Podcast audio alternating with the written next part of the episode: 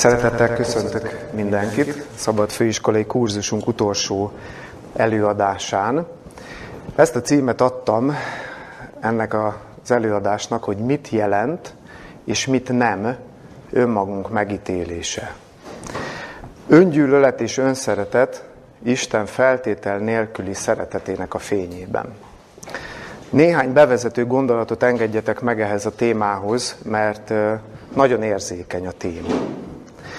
És C.S. Lewis-tól szeretnék egy rövid idézetet mondani, akinek a neve leginkább Nárnia krónikáinak a szerzőjeként ismert, ami nagyon sajnálatos, mert hogy egy kiváló teológus volt, és nagyon-nagyon mély látású teológus. Én nagyon szeretem a gondolatait.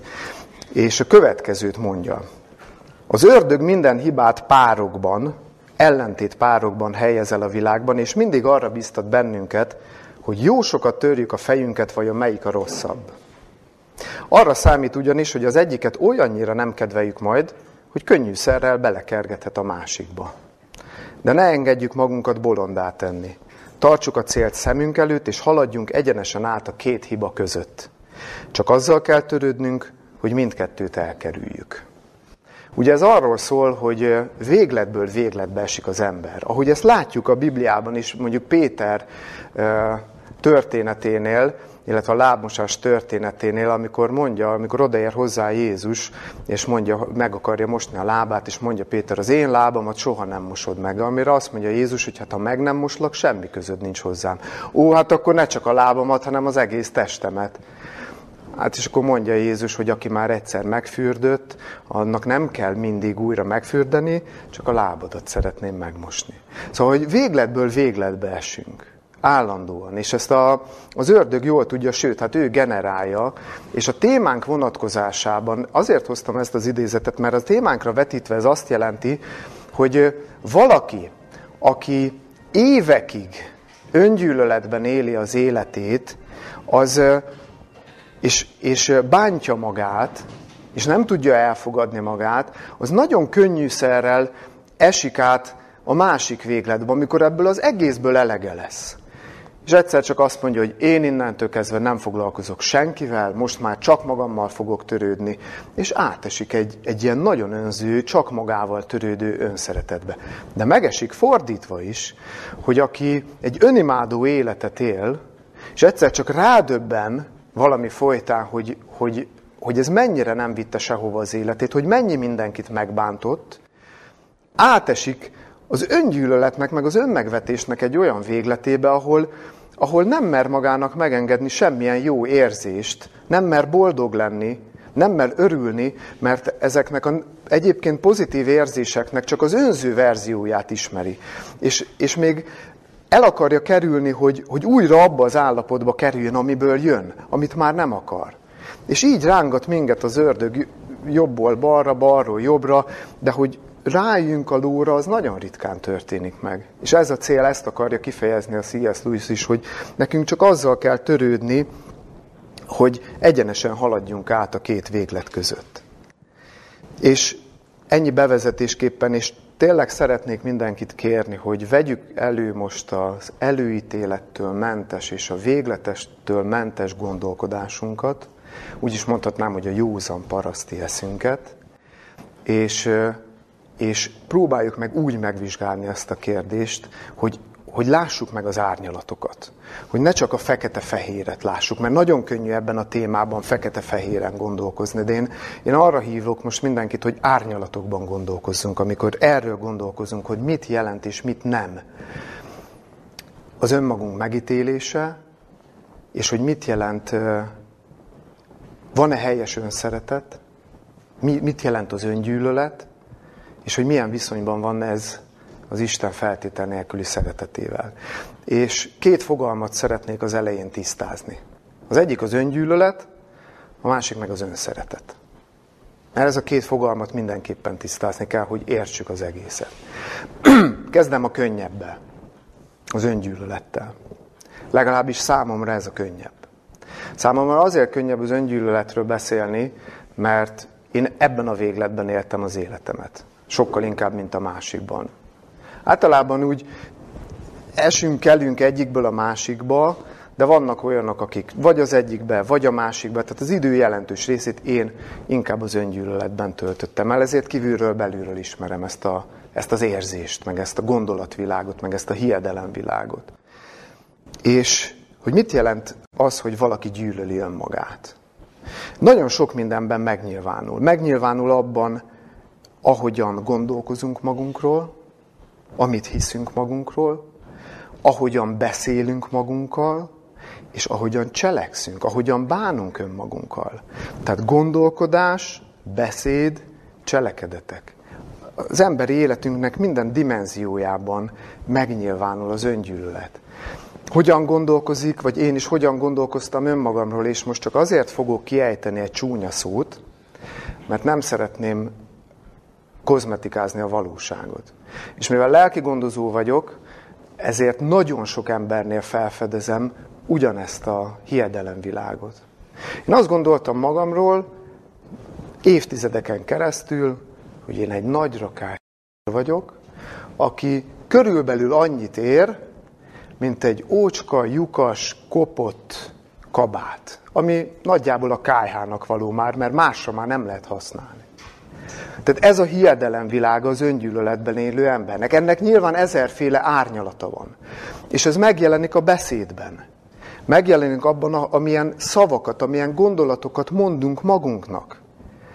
Hogy te egy nagy kudarc vagy, úgy sem fog sikerülni, nem megy ez neked. Nem szeretnek, nem vagy szerethető, nem érdemled meg. Ezernyi várnyalata van ennek is. Nagyon sokféle ilyen mondat van, amivel él az öngyűlöletben élő ember önmaga iránt. És aztán nyilvánvalóan nem tud más lenni a kimenet, mint hogy ugyanígy fogunk bánni magunkkal. Hát ahogyan beszélünk magunkkal, úgy fogunk bánni magunkkal.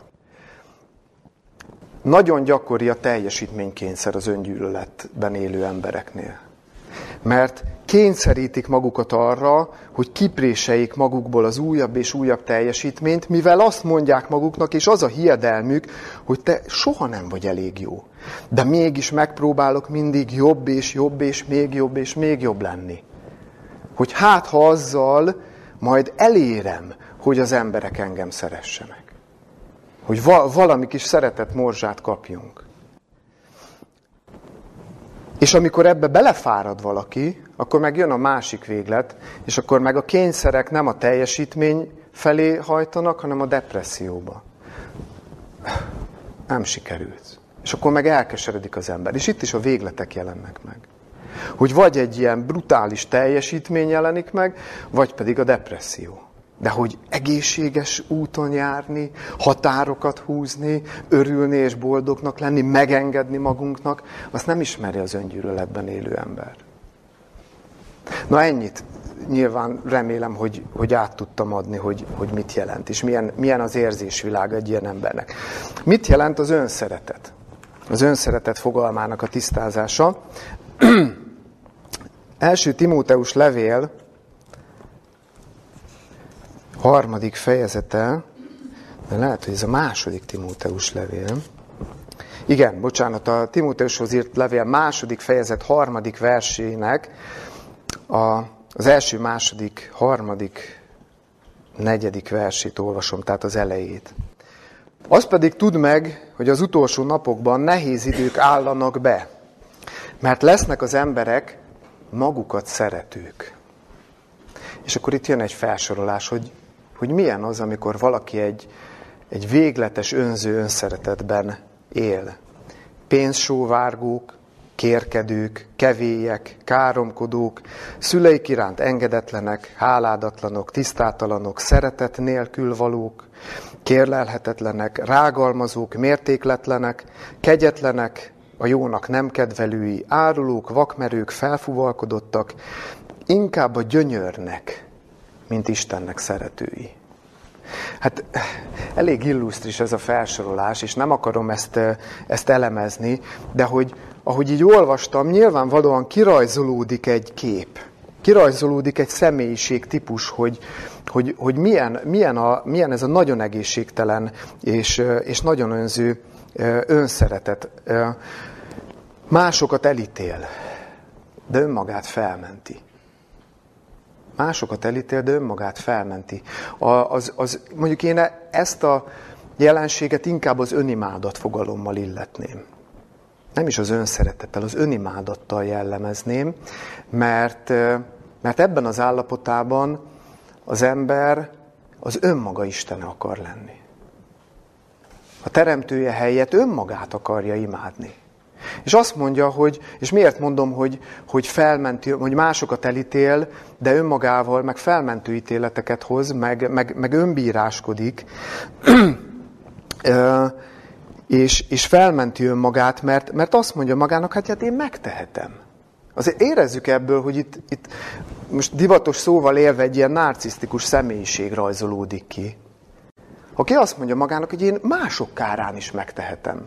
Mert nekem ez jár. Mert én megérdemlem. Mert én ezt így és így akarom. És én nekem ez, nekem ez jó. Tehát itt már átesik az ember egy olyan erkölcsi ponton, hát ahonnan nem tudom, hogy van-e visszaút. Ez az önimádat. Nyilván az Isten mindenhonnan ki tud emelni egyébként. És hogyha visszatérek egy pillanatra az öngyűlölethez is, azért ott is megfigyelhető, hogy gyakorlatilag egy folyamatos önítélet zajlik. Nem lehetsz elég jó. Ilyen meg olyan vagy.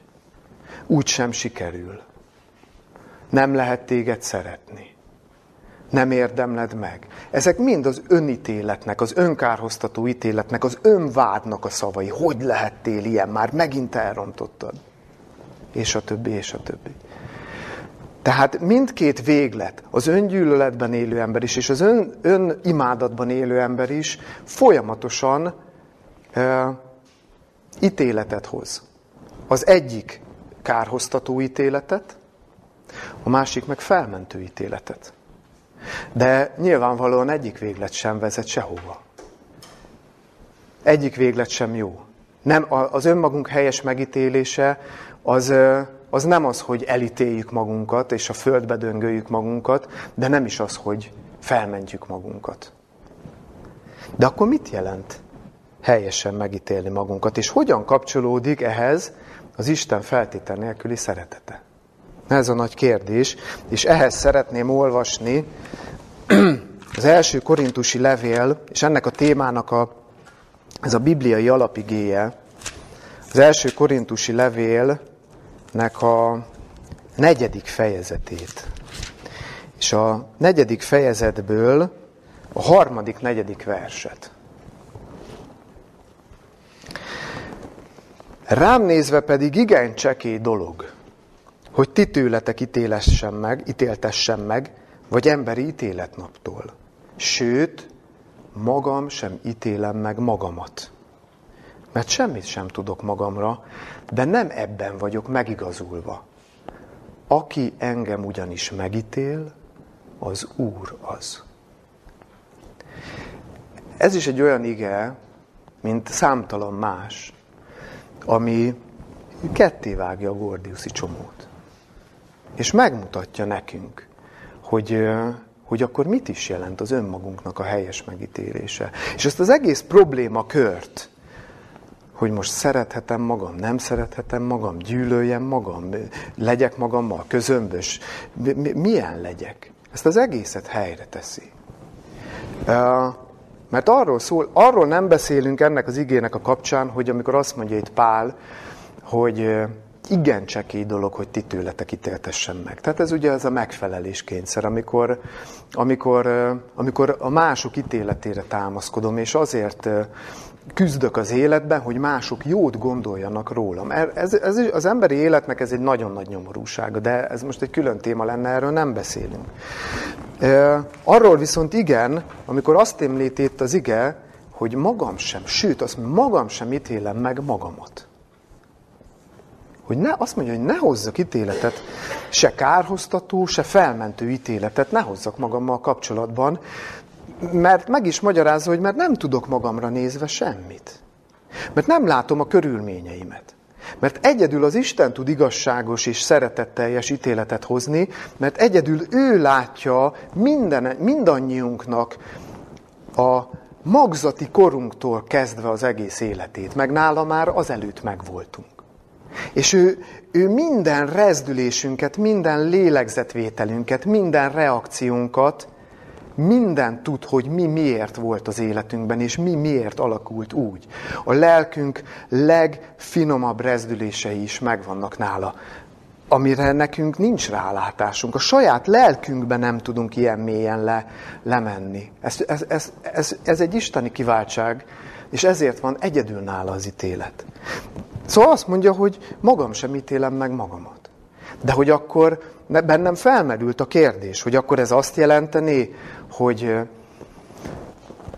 hogy akkor elveszíthetem a képességemet, hogy meg tudjak különböztetni jót a rossztól? Hát ez az Istentől van, hogy meg tudjam különböztetni. Akkor, akkor ne ítéljek meg magamban se jót, se rosszat.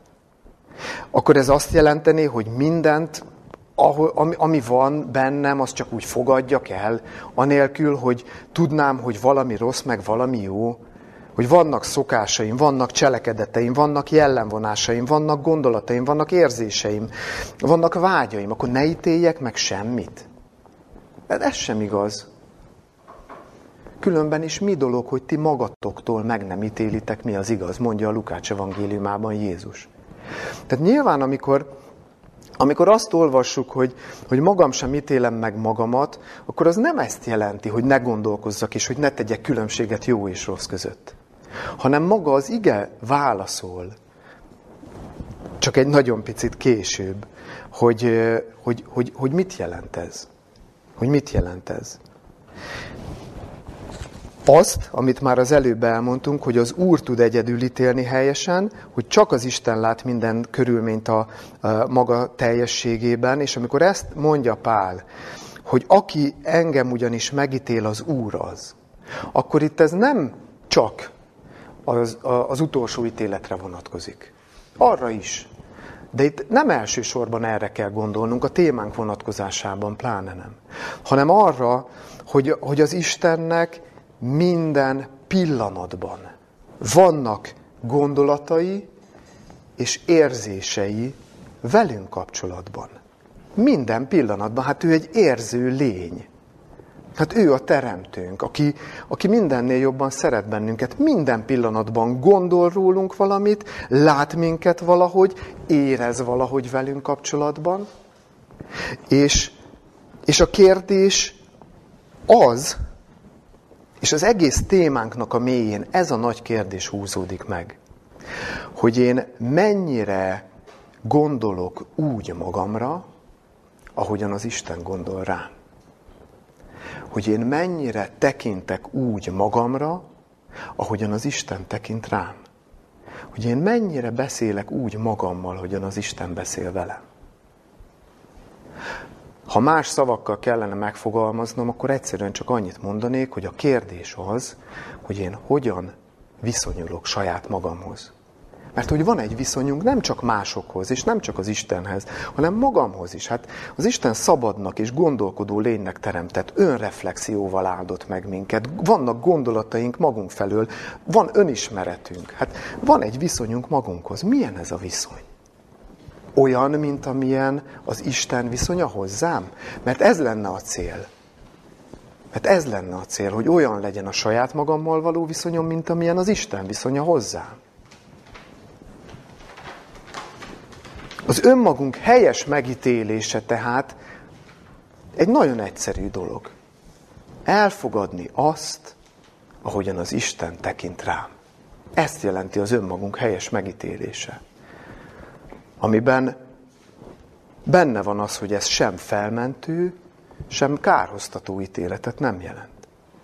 Hanem egyszerűen csak elfogadni azt, ahogyan az Isten tekint rám. A kérdés az, megfogalmazódik ugye egy további kérdés, hogy de akkor hogyan tekint rám az Isten? Hogyan tekint rám az az Isten, akiről azt olvassuk, hogy teljes volt kegyelemmel és igazsággal.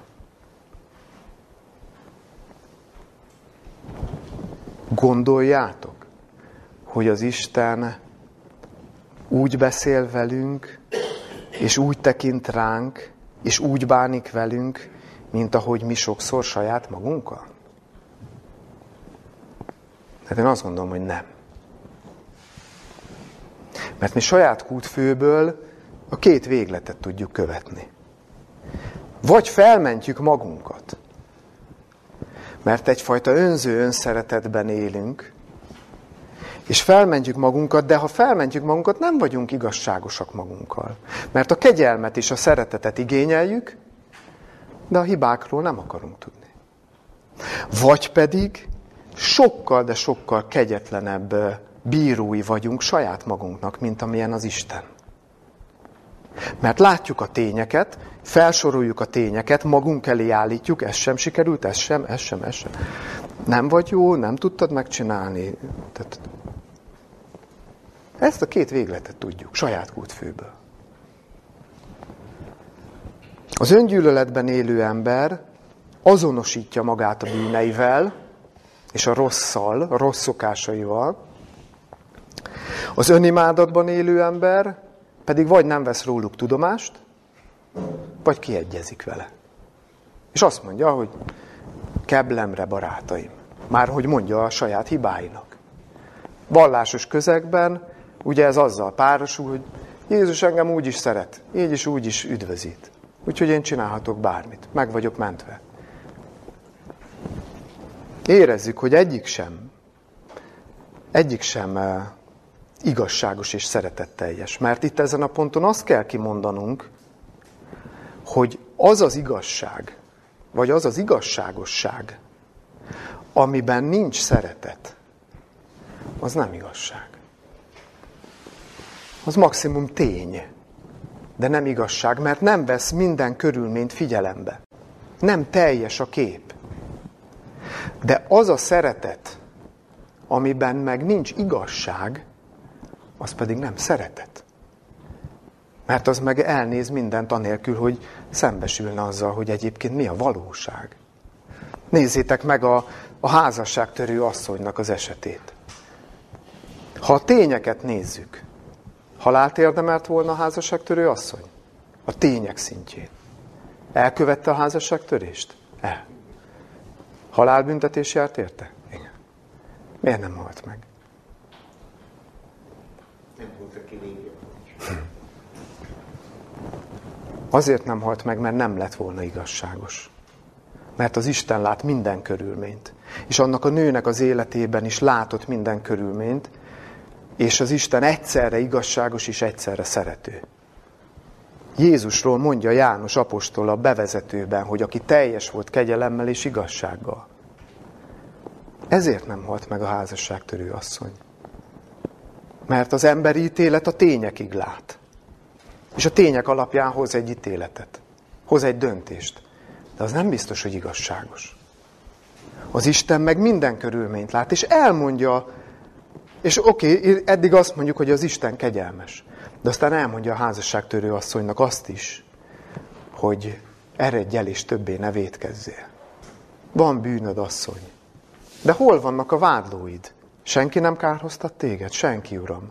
Én sem kárhoztatlak. Eredj el, és többé ne védkezzél. Ne tedd tovább ezt. Egyszerre nyilvánul meg az Isten minden cselekedetében, hogy szerető és igazságos. És így tekint ránk. És így bánik velünk. Nem a mi bűneink szerint. Ugye? Bibliai kifejezéssel élve nem azonosítja a bűnnével az embert, a bűnöst, akkor mi se azonosítsuk. Akkor mi se azonosítsuk magunkat. Mert az öngyűlöletben élő ember azonosítja magát. És, és az önimádatban élő ember Azért is hívom inkább önimádatnak, nem csak azért, mert a teremtője helyett önmagát imádja, és önmaga Isten akar lenni, hanem azért is, mert kiveszi a, az ítélkezést az Isten kezéből, és magának felmentő ítéletet ad, míg másokat meg megítél. De ugyanezt megteszi az öngyűlöletben élő ember is. Ugyanúgy kiveszi a, kiveszi a bíráskodás jogát az Isten kezéből, és maga felett mond ítéletet. Ebből láthatjuk egyébként, ebből a mozzanatból, hogy, hogy mind a kettőnek ugyanaz a gyökere. Az én központúság. Én, én, én. Csak még mondjuk az önimádat, az egy olyan nagyon nyilvánvaló ö, életforma, ahol az ember a bírói székbe lép, meg az ítélő székbe. Addig az öngyűlöletben él, élő ember, meg az öngyűlölet az álalázat és az álszentségnek a, az áruhájába bújik. Mert aki, ön, aki, aki megveti magát, aki önmegvetésben él, az nagyon gyakran tűnik alázatosnak. Nagyon gyakran vált ki szánalmat. De valójában semmi másról nem szól az sem, mint hogy kivettem az Isten kezéből az ítélkezést, és magam felett hozok ítéletet. Ott is csak én, én, én, én, én. Miközben az Isten, a teremtőm nem így tekint rám. Van egy ige, ami nagyon-nagyon régóta, már több mint tíz éve a, a, a gondolkodásomnak a, a homlok terében van, és, és már innen-onnan ilyen-olyan mélységei jöttek elő, és most is idehoznám ezt, ezt János Apostolnak az első level, a negyedik fejezet 16. versben van ez a rész, amikor azt mondja János Apostol, hogy mert mi megismertük, és elhittük az Istennek irántunk való szeretetét. És ebben benne van, hogy egy dolog az ismeret, egy dolog tudást szerezni az Istenről, ez, ez, ez, ez az ismeret kategóriája. És egy másik dolog, hogy azt elfogadom-e. Elhiszem-e. Magamra vonatkozóan, hogy az Isten engem is. Velem is meg akarja tenni. Nem az a kérdés, hogy meg tudja az az ismeretemben megvan, hogy meg tudja tenni. Akármit. De meg akarja. Mert vajon szeret annyira engem is? Ebben az igében benne van az, amit a helyes önmagunk megítélésénél mondtunk, hogy az, hogy az azt jelenti, hogy elfogadom azt, ahogyan az Isten tekint rám. Ebben az igében benne van az, hogy elfogadom,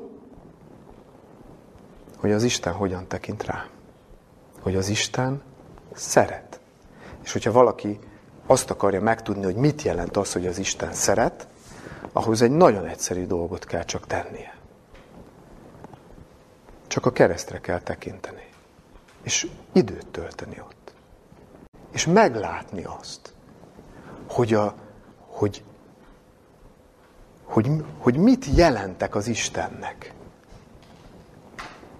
Hogy mit jelentek az Atyának. És hogy mit jelentek Krisztusnak. De ehhez idő kell, elcsöndesedés kell. Ha, ha ezt úgy ledaráljuk, akkor az az ismeret szintjén fog maradni. Ahhoz, hogy az hitté, hogy elfogadássá váljon, ahhoz ezt szemlélni kell. Nem, nem lehet megúszni. Ha meg akarom érteni az Isten szeretetét, és azt gondolom, hogy még így se fogom, mert olyan mély. De hogy közelebb kerülhetek hozzá, megélhetem, hogy, hogy mit jelentek az Istennek. Ott, ott, ott találhatom meg, hogy hogyan tekint rám az Isten a legmélyebb értelemben. És ez a kiinduló pont, hogy elhiszem, hogy elfogadom, hogy az Isten hogyan bánik velem. Hogy hogyan szeret engem. Mert egy kicsit korábban mondja ugyanebben a fejezetben János Apostol, hogy nem abban van a szeretet, hogy mi szeretjük az Istent. Hanem abban van, hogy az Isten szeret minket, és hogy az ő fiát odaadta engesztelő áldozatul a bűneinkért. Ez az 1 János 4.10. Nem az az első, hogy én kipréselem magamból a szeretetet. Mert a bűnben élő ember hogy, mit tud magából kipréselni? Szerintem mindannyiunknak van tapasztalata azzal kapcsolatban, hogy milyen az, amikor mi szeretünk. Emberileg. Mint a reggeli felhő és a korán múló harmat. Vagy mint a reggeli harmat és. Ismeritek. Ilyen a mi szeretetünk. Múlékony, illékony. Akkor kapcsol be, amikor valami, valamit, valamiben reménykedik, hogy majd vissza is kap. És még sorolhatnánk az emberi szeretetnek a megnyilvánulásait. Em, önző módon tudunk csak szeretni. És ezért van az, hogy a nagy parancsolatnak az a sorrendje, hogy egy, Szeresd az Urat, a te Istenedet teljes szívedből, teljes lelkedből, teljes elmédből és minden erődből. És utána jön, hogy szeresd a fele barátodat, mint önmagadat.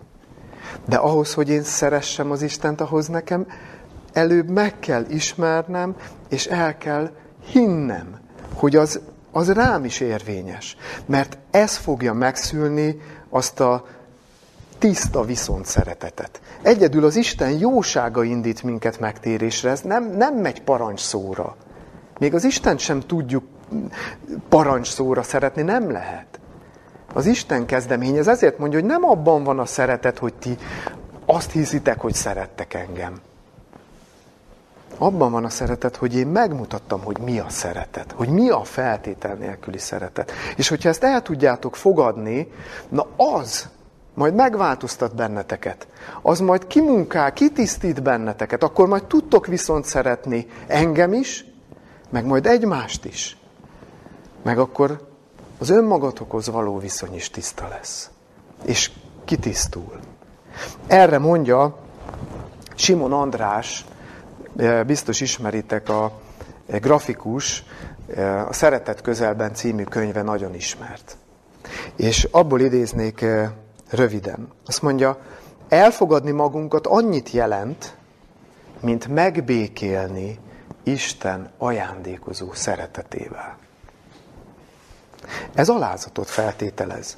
Aki nem fogadja el önmagát, vagyis nem gyakorolja önmagával szemben az irgalmasság és a megbocsátás Istenné erényét, az lassan másokat is ostorozó, mindennel és mindenkivel perben álló torz személyiségé válik. És ezt a gyakorlat tökéletesen alátámasztja. Nem azt jelenti ez, hogy, és biztos vagyok benne, hogy a Simon András sem arra gondolt, hogy, hogy ö, ö, feloldozzuk magunkat. Az csak az Isten adhat valódi megbocsátást. De hogy elfogadom, hogy az Isten nekem megbocsát hogy elfogadom, hogy az Isten velem irgalmas, és akkor én nem bánok másképpen magammal, csak úgy, ahogy az Isten is akar velem bánni. Ezt jelenti. Ezt jelenti. És igen, ilyen értelemben létezik egészséges önmagammal való viszony, ami azt jelenti, hogy elfogadom ezt, hogy az Isten kedvesen és szeretettel, de igazságosan bánik velem, és én ugyanígy bánok magammal. És most ezt hívhatjuk egészséges önszeretetnek, hívhatjuk egészséges önbecsülésnek, ki, kinek melyik tetszik jobban, de hogy ez, ez egy létező jelenség. Hogy ez létezik. Ami nem önimádatot jelent. És tudjátok, miért nem önimádatot jelent? Azért nem önimádatot jelent, mert egy, egy egészséges önbecsüléssel rendelkező embernél a fókusz az nem önmagán van, hanem az Istenen. Hogy az Istentől tanul, hogy őt szemléli, és olyanná akar válni, mint ő. Nem azon van a, a fókusz, hogy állandóan a saját boldogsága körül forog, és azon gondolkozik, hogy hogyan érheti el, és hogyan ö, ö, biztosíthatja magának mások megbecsülését, meg mások szeretetét. Nem ezen van a fókusz, hanem egyszerűen csak azon, hogy elfogadja, hogy az Isten őt is boldognak akarja látni. És hogy, és hogy azt szeretné az életében elérni, hogy öröm legyen az életében, és hogy boldog lehessen. Nyilván ennek a földi életnek a, a, a végességében, meg a, meg a nem teljességében. Mert hogy, mert, hogy, mert hogy ebben a földi életben azért vannak körülményeink, de hogy még itt is, hogy még itt is. És, és mivel az Isten ő boldognak akar látni, ezért abba hagyom az önbíráskodást, akármelyik véglet felé megyek. Abba hagyom az önvádlást, abba hagyom az önkárhoztatást, és végre elfogadom, hogy ki az én teremtőm, és hogyan bánik velem. És, és ő van a középpontban, nem pedig az ego. És ezért mondom, hogy igenis létezik olyan, hogy helyes önszeretet. Lehet, hogy nem szerencsés ez a kifejezés, akkor hívjuk önbecsülésnek. De hogy van ilyen. És Hadd mondjak erre a Máté evangéliumából, hadd hívjam fel a figyelmet egy összefüggésre. Mindannyian tudjátok, hogy mivel kezdődik a hegyi beszéd. A boldog mondásokkal. Isten Jézusnak a szolgálatában ugye nem a prédikációk dominálnak, hanem az egyes emberhez való viszonyok. A lelki gondozás, a gyógyítás, a beszélgetések, ezek dominálnak. De, de jónak látta, hogy egyszer úgy összefoglalja, hogy miért jött a földre. És hogy összefoglalja, hogy mi az Isten terve az emberrel. És mivel kezdi? hogy legyetek boldogok, mert nem tudjátok, hogy hogy kell boldognak lenni. Hát azért jöttem, mert nem tudjátok, mert illúziókat kergettek, mert tévúton vagytok, és ráadásul még vakok is vagytok rá. És azt mondja, hogy az én legfontosabb célom, hogy ti boldogok legyetek. És mire akarom felhívni a figyelmet? Hogy folytatódnak a boldogmondások? Ti vagytok a földnek sói. Ha pedig a só megízetlenül, mivel sózzák meg? Nem jó azután semmire, hanem hogy kidobják és eltapossák az emberek. Ti vagytok a világ világossága. Nem rejtethetik el a hegyen épített város. Gyertyát sem azért gyújtanak, hogy a véka alá, hanem hogy a gyertyatartóba tegyék, és világítson mindazoknak, akik a házban vannak. Úgy világítson a ti világosságotok az emberek előtt, hogy lássák a ti jó cselekedetéteket, és dicsőítsék a ti mennyei atyátokat. Hadd kérdezzem meg, miért a só hasonlattal, meg a, meg a gyertya hasonlattal folytatódik a boldogmondások? Mi az összefüggés? Mert van logika benne. Mert, mert, mert az Isten mondta. És ő csak úgy adhok, meg, meg gondolatlanul nem mond semmit. Miért a só hasonlattal folytatódik a boldog mondások? Ha te nem vagy boldog, akkor mit adsz át másoknak? Önző dolog akkor, ha az van az életem fókuszában, hogy az Istennel való kapcsolaton jó legyen, és hogy boldog akarok lenni? Minden fel, mindenféleképpen, ha erről beszélünk, arra kell gondolnunk, hogy, hogy, hogy ez önimádat. Mert az ettől való félelem az, ami miatt feketén-fehéren gondolkozunk sokszor erről. És azt mondjuk, hogy ezen ne is gondolkodjunk. De nem én mondom, hanem az ige, maga Jézus mondja, hogy, hogy, hogy az az első, hogy velem legyetek kapcsolatba hogy legyetek boldogok, hogy találjátok meg bennem a boldogságot. És akkor majd olyan magától értetődő természetes módon világítani fogtok. Ezt, hozhattok ti programokat, lefektethettek terveket, amennyit akartok, hogy hogyan kell majd ezt csinálni, hogy hogyan fog végbe menni a nagy evangélium hirdetést. Én szerintem ezek teljesen hiába való próbálkozások. Amíg ez nincs meg amíg nincs meg az, hogy, hogy én tudom, hogy az én megváltom hogyan tekint rám, és hogy mit akar az életemben. Nem azt jelenti az egészséges önbecsülés vagy önszeretet, hogy valami önimádatról lenne szó. De nem is jelenti az sem, hogy ki kellene egyeznünk a bűneinkkel.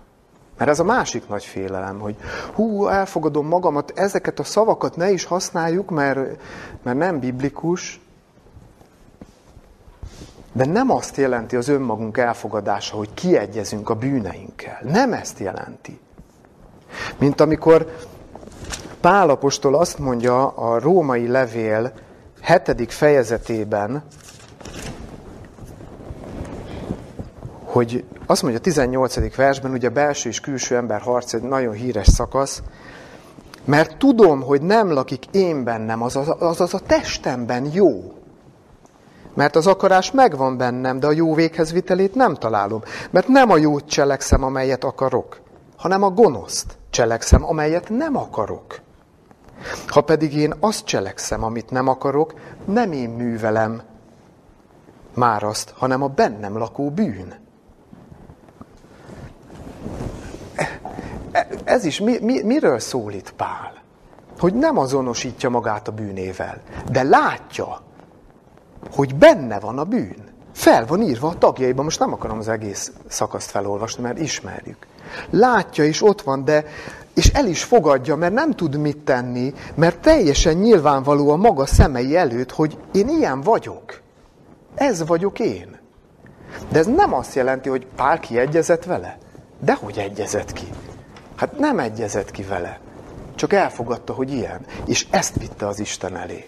És elfogadni magunkat, ez ennyit jelent, hogy, hogy, hogy konstatálom, hogy ez vagyok, ilyen vagyok. De nem bántom magamat miatta, nem azonosítom magamat vele. És nem is mentem fel magamat vele, és nem söpröm a szőnyeg alá. Hanem elfogadom, és pontosan ez az elfogadás nyitja meg az utat afelé, hogy aztán szabadulásért kiáltsak. Hogy belőlem is kifagadjon az, hogy kicsoda szabadít meg engem a halálnak testéből, ami kiszakadt pálból, mert teljes őszintességgel szembenézett és elfogadta, hogy ilyen vagyok. Ezt jelenti az önmagunknak az elfogadása. Azt, azt én Simon Andrást idéztem az előbb. Tőle származik az a gondolat is, hogy az életben az egyik legnehezebb dolog, hogy a belenyugvás kényelmen nélkül elfogadjuk magunkat olyannak, amilyenek vagyunk. Hogy az belenyugvás kényelme nélkül. Nem akarok olyan maradni. De nem akarok emberi eszközökhöz nyúlni, hogy én megoldjam ezt a kérdést. Mert mi vagy belenyugszunk, és akkor az önimádat felé megyünk, annak valamilyen árnyalata felé, vagy pedig nem nyugszunk bele, de akkor meg állandóan kárhoztatjuk magunkat, és mindig csak a hibáink, meg a kudarcaink, meg a bűneink vannak a szemünk előtt. És akkor meg az visz minket a kétségbeesés felé, meg a depresszióba. Az egyik egy teljesítménykényszer a másik depresszió felé. Ez, ez, ez az emberi életünk. És ezzel szemben is egy záró idézet Pascáltól, hogy, hogy, hogy hol van a helyes önismeret, a, a helyes önmagunkhoz való viszony és a helyes Istenhez való viszony. Ezt egy nagyon rövid, frappáns gondolattal Pascal összefoglalta. Így hangzik.